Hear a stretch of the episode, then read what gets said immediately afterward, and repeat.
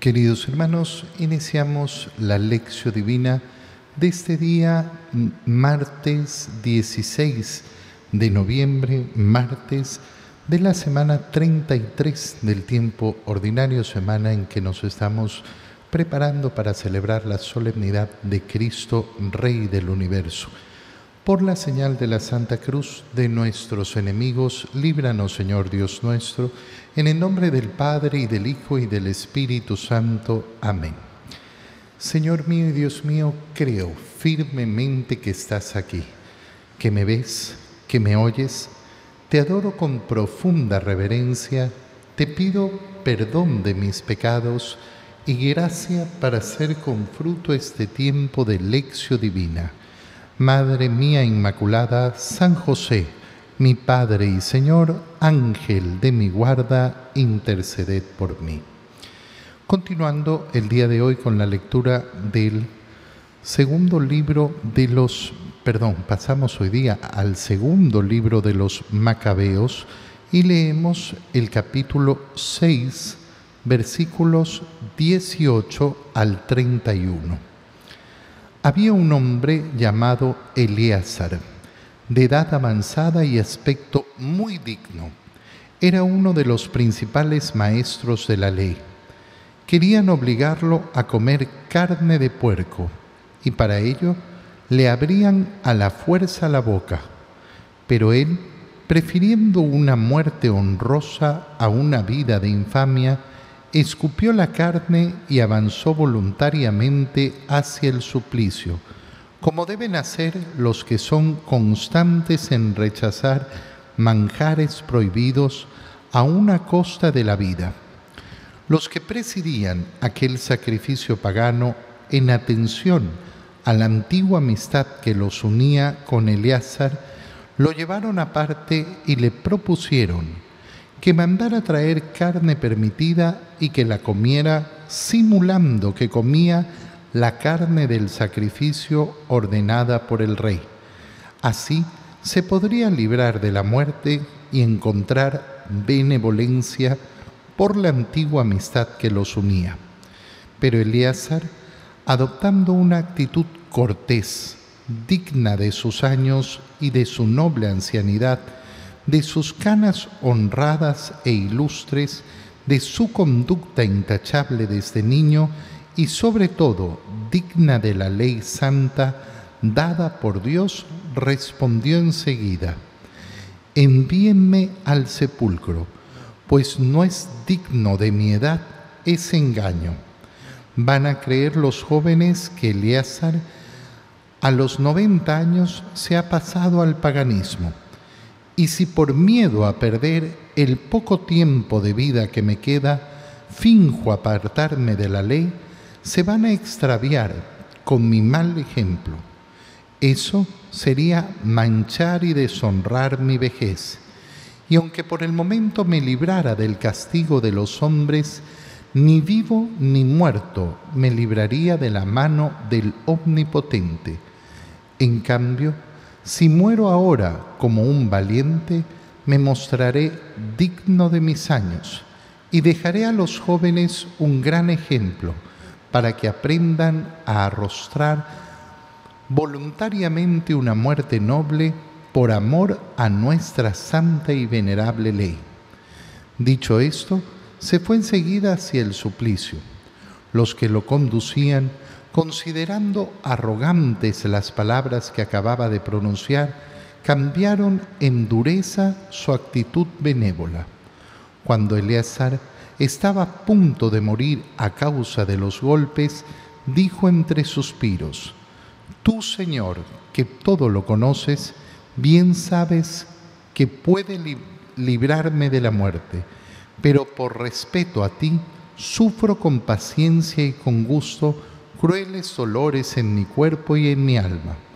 De esta, de esta manera, Eleazar terminó su vida y dejó no solo a los jóvenes, sino a toda la nación un ejemplo memorable de virtud y heroísmo.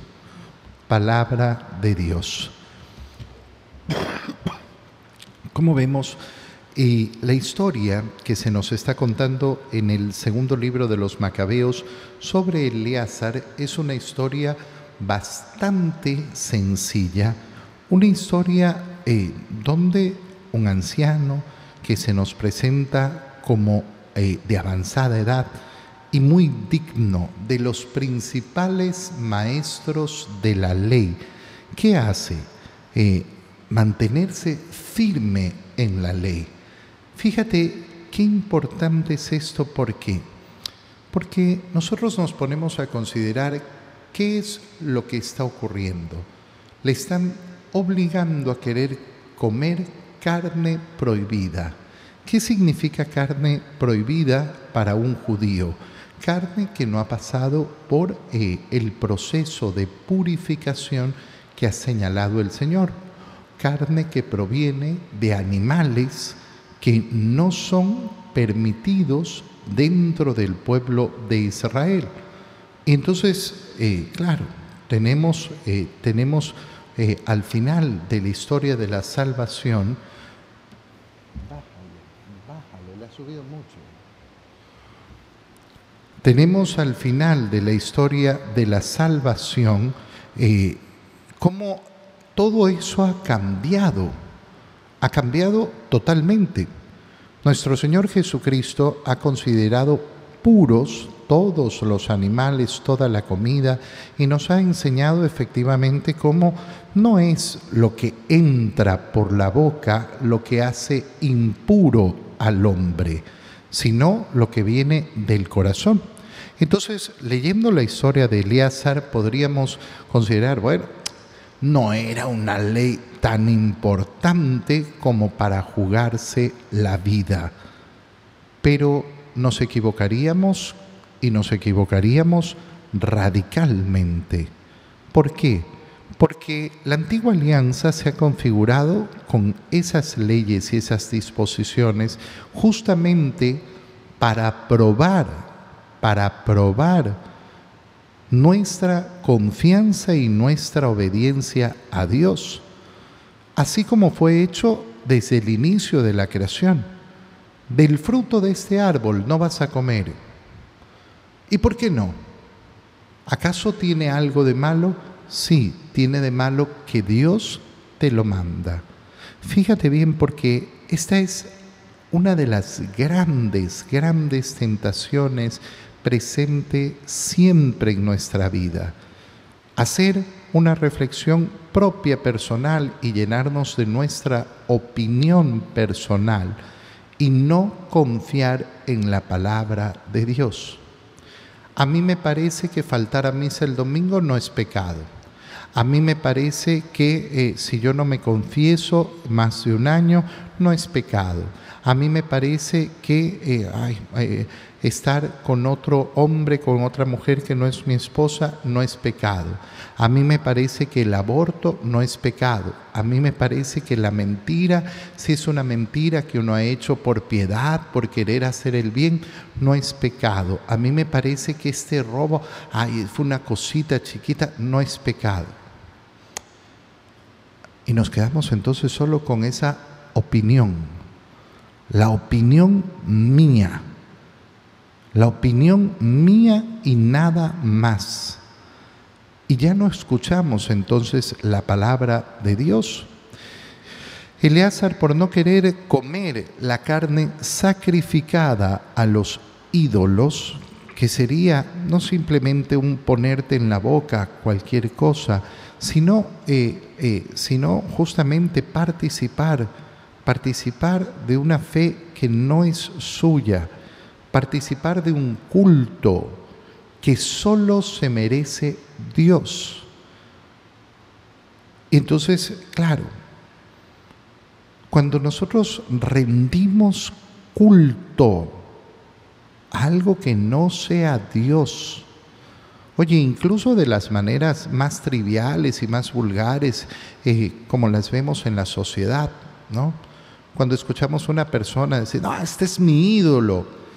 Qué pena, hermano mío, que tengas ídolos. No, pues es un modo de hablar.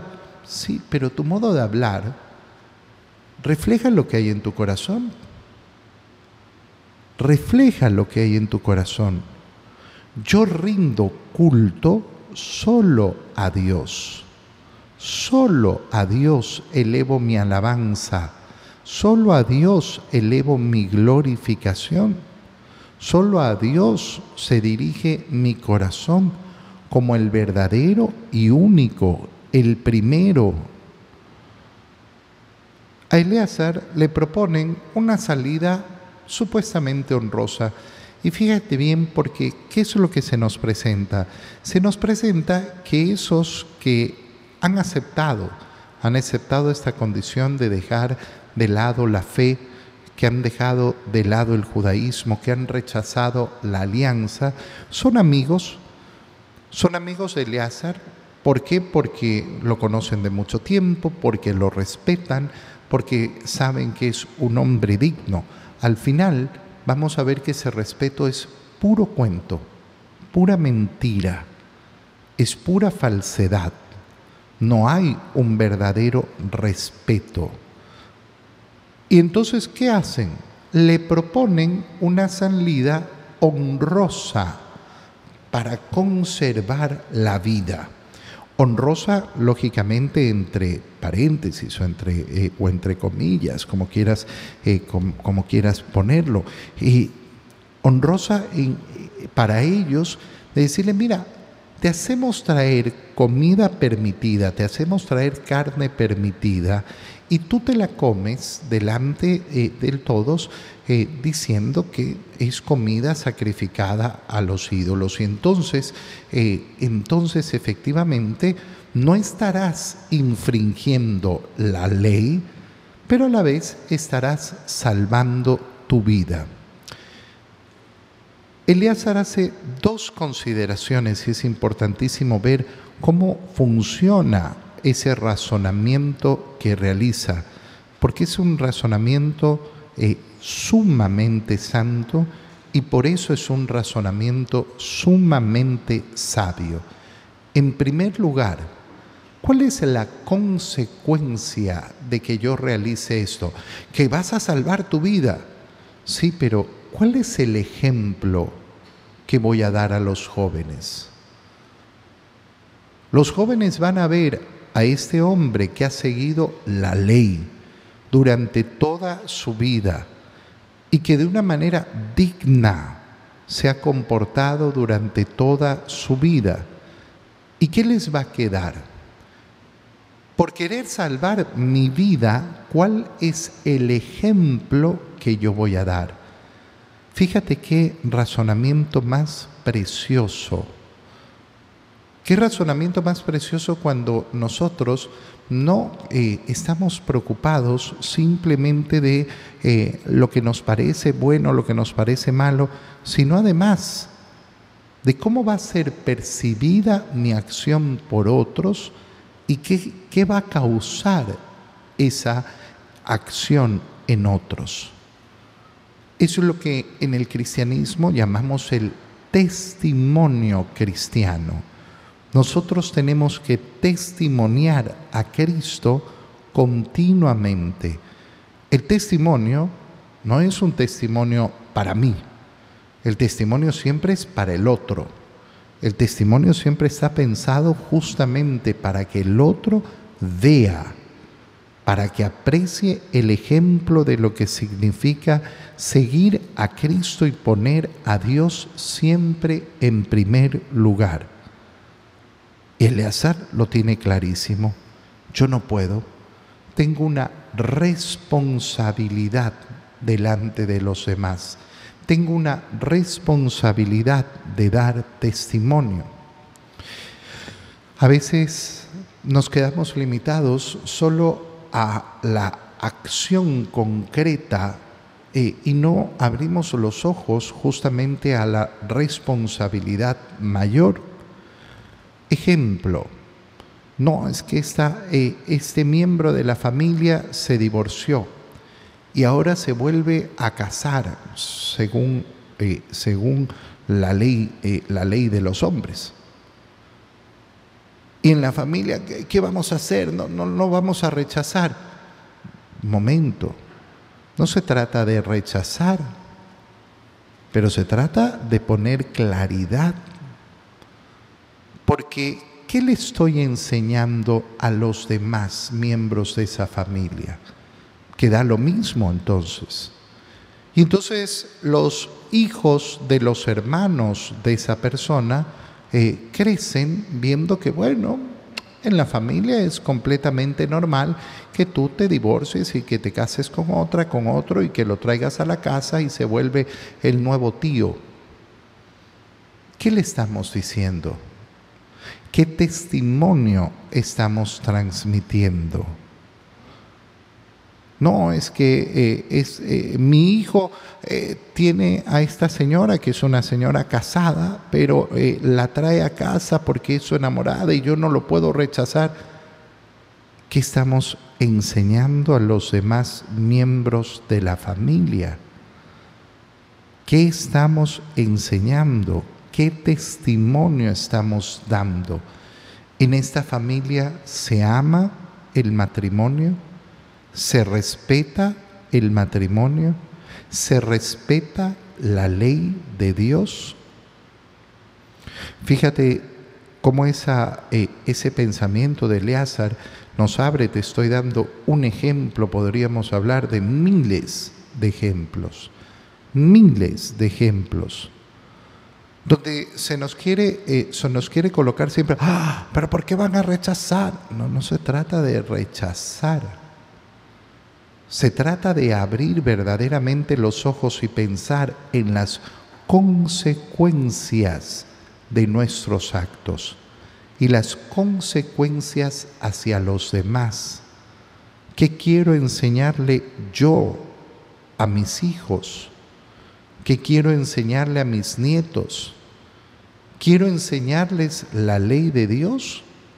¿O quiero decirles, mira, la ley de Dios sí, pero el que puede cúmplala, pero al final del día da, lo mismo. Bueno, eso no será un testimonio. Y en segundo lugar, el segundo razonamiento que hace Eleazar es, ¿y qué voy a ganar yo haciendo esta farsa? Porque ustedes me dirán, no, porque entonces habrá salvado la vida, porque no se habrán enterado que en verdad no comiste carne sacrificada a los ídolos. Dios lo sabe. Y yo por ganarme unos poquitos años de vida, por ganarme un poquito tiempo de vida, voy a rechazar la ley sagrada, es decir, voy a rechazar a Dios. ¿Qué nos está diciendo este razonamiento que hace Eleazar? Una cosa muy sencilla pero muy profunda. El valor primario el valor más importante no es la vida. Uy, estos son malas palabras en la sociedad. Son malas palabras las que estoy diciendo. ¿Cómo si lo más importante es la vida? No, no, no, no. Lo más importante no es la vida. El valor primario de mi ser no es la salud. El valor primario no es la familia, no es lo primero, no es lo más importante. Son cosas importantes, obvio, lógico, pero no son la más importante. Lo más importante es conservar la vida sea como sea. No, no, no lo es. Lo más importante es siempre y en toda condición amar a Dios sobre todas las cosas. Eso es lo más importante. Cuando una persona, en cambio, se deja confundir y engañar por el mundo, cuando se deja confundir con estas frasecitas que uno las escucha a cada rato, ¿no? Es que lo primero, lo principal es la salud, lo primero, lo principal. No, no, no, hermano mío nos comenzamos a confundir y comenzamos a creer que es verdad. Comenzamos a creer que lo más importante, y por eso esa lucha frenética por conservar la vida que hace que perdamos una, eh, una noción bastante básica. ¿Cuál es esa noción bastante básica? Que la vida no la vamos a conservar para siempre, que de este mundo no, nos tenemos que ir. Y aquel que, dice, que ha puesto todo su esfuerzo, no, es que lo más importante es conservar la salud y la vida. Hermano, si igual te vas a ir, date cuenta que hay que luchar por conservar la vida, lógico, que yo tengo derecho a proteger la vida y tengo derecho a proteger la vida de, eh, de los demás, especialmente de mis seres queridos. Lógico, que yo tengo derecho a buscar la salud, que tengo incluso la obligación de buscar la salud. Sí, por supuesto. Esto lo digo porque siempre, eh, siempre hay los extremistas que cuando escuchan algo que no les gusta, eh, se van hacia el otro lado. Ay, entonces no nos tenemos que preocupar por la salud. No, claro que nos tenemos que preocupar por nuestra salud. Lo que te estoy diciendo es que no es el valor principal. No es el valor principal. El valor principal es Dios. Cuando Eleazar es asesinado, aquellos que se habían manifestado como simpatizantes, amigos o respetuosos, sintiéndose eh, ofendidos porque hacen el juicio de decir, eh, esto que ha dicho es una arrogancia, este hombre es arrogante y lanzan entonces toda su violencia contra él. Ahí demuestran que efectivamente ese respeto que decían tener no era un respeto verdadero. En el Evangelio, continuando con el Evangelio de San Lucas, leemos el capítulo 19, versículos 1 al 10. En aquel tiempo Jesús entró en Jericó y al ir atravesando la ciudad, Sucedió que un hombre llamado Saqueo, jefe de publicanos y rico, trataba de conocer a Jesús, pero la gente se lo impedía porque Saqueo era de baja estatura. Entonces corrió y se subió a un árbol para verlo cuando pasara por ahí. Al llegar a ese lugar, Jesús levantó los ojos y le dijo, Saqueo, bájate pronto porque hoy tengo que hospedarme en tu casa. Él bajó enseguida y lo recibió muy contento. Al ver esto, comenzaron todos a murmurar diciendo, ha entrado a hospedarse en casa de un pecador. Saqueo, poniéndose de pie, dijo a Jesús, mira Señor, voy a dar a los pobres la mitad de mis bienes, y si he defraudado a alguien, le restituiré cuatro veces más. Jesús le dijo, hoy ha llegado la salvación a esta casa, porque también él es hijo de Abraham, y el Hijo del Hombre ha venido a buscar y a salvar lo que se había perdido. Palabra del Señor. Hay varios puntos bien llamativos en la historia de Saqueo. Estamos, eh, estamos ya eh, en las afueras de Jericó.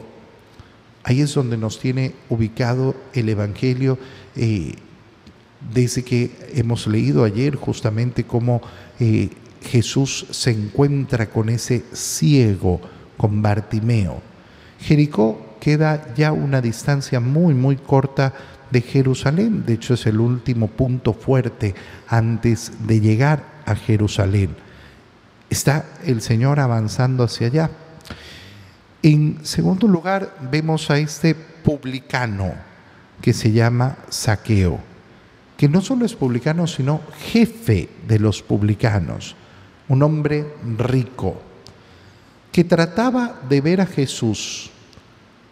¿Y qué sucede?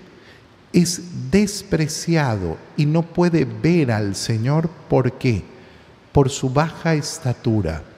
Fíjate bien qué importante es darnos cuenta que Nosotros no podemos aventajar a las personas y menospreciarlas o maltratarlas por condiciones físicas, por condiciones de estatura, por condiciones de piel, por condiciones de mm, clase social, económica. Cuando una persona tiende a mirar a menos y a maltratar a los otros, basado en esto, yo voy a aprovecharme de que soy más alto, yo voy a aprovecharme de que soy más rico, yo voy a aprovecharme de que soy más fuerte, yo voy a aprovecharme de que soy más bonito.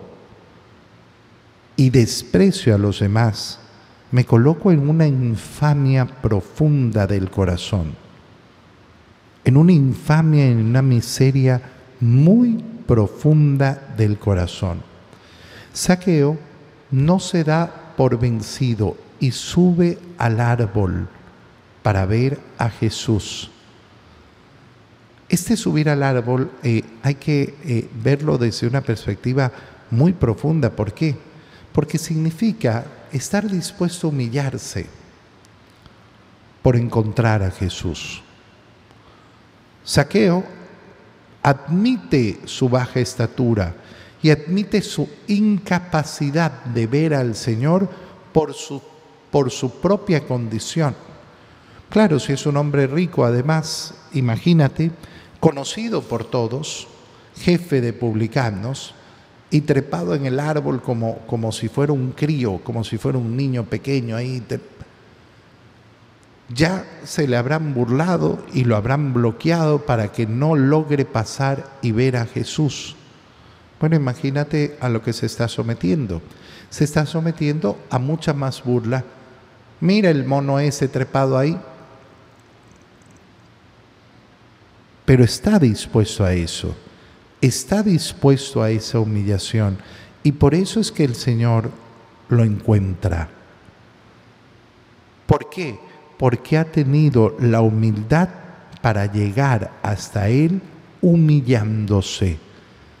¿Y qué es lo que sucede cuando nosotros presentamos nuestra humildad y nos humillamos ante el Señor, que Él sale a nuestro encuentro. Saqueo baja inmediatamente de ahí. Y ahora te voy a llevar a la dignidad, porque hoy me tengo que hospedar en tu casa. Fíjate las palabras.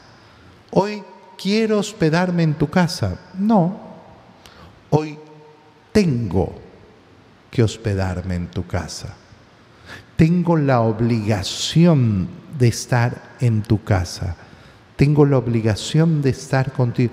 ¿Por qué? Porque hay una obligación de parte del Señor por la humillación de saqueo, por la humildad. Qué bonito darnos cuenta que nuestra humildad, nuestra humillación, ¿qué hacen? Obligan, por decirlo de un modo eh, un poco brusco, pero obligan a Dios. Dios se siente obligado ante la humildad del corazón del hombre. Ante la soberbia, nunca. Pero la humildad del corazón del hombre obliga y se produce efectivamente ese gran cambio de vida. ¿Qué es lo que hacen los demás? Hablar mal, al ver esto comenzaron a murmurar todos diciendo, ha entrado a hospedarse en casa de un pecador. Y sí. ¿Y qué? ¿El pecado del otro se me pega?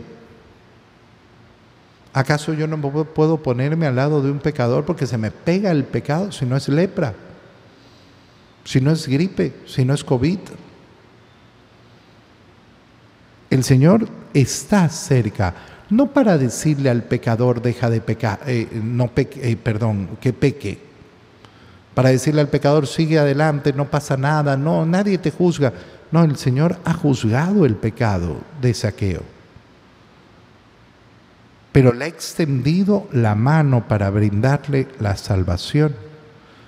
Qué farsa es la del mundo de hoy. Ay, no, nadie tiene que juzgar. No, yo no tengo que juzgar. Pero al pecado lo tengo que llamar pecado. Y al pecador lo tengo que invitar a la conversión. Y el Señor logra eso en saqueo al abrirle su corazón, al estar con Él, al entrar en su casa. Hoy ha llegado la salvación a este hogar. ¿Qué deseo más ardiente tenemos que tener en nuestro corazón de hacer lo mismo?